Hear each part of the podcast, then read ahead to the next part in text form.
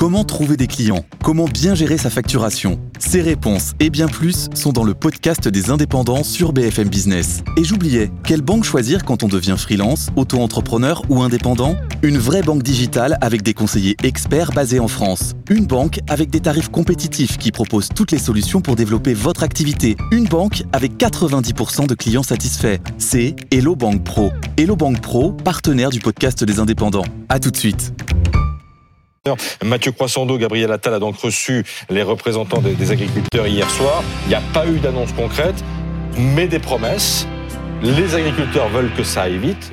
Et en attendant, eh bien, donc, les blocages se multiplient. Oui, et d'une certaine façon, ils auraient tort de se priver, puisque hier, le ministre de l'Intérieur leur a donné euh, la permission, euh, j'allais dire sa bénédiction. Euh, regardez.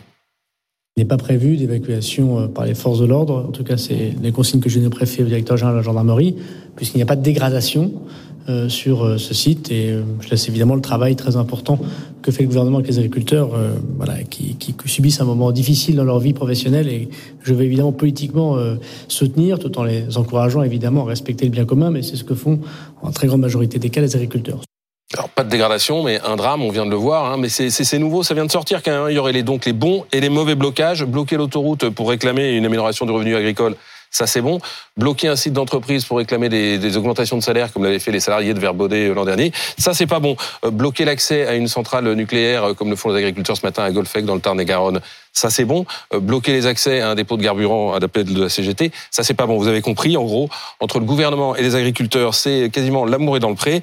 Dimanche soir, c'était Bruno Le Maire, le ministre de l'économie, qui partageait la douleur de tous les paysans français, au point que le patron de la FNSEA, Arnaud Rousseau, en était déboussolé. Regardez, c'était hier sur France Inter. Moi, j'ai écouté euh, effectivement euh, tous les propos tenus par un certain nombre de membres du gouvernement tout le week-end. Enfin, je, je, je, j'avoue mon, mon, mon, étonnement. Je, tout le monde, enfin, je, je, constate qu'on va pouvoir vendre un certain nombre de, de, de, de cartes d'adhésion à la FNSEA supplémentaires. Mais enfin, soyons sérieux.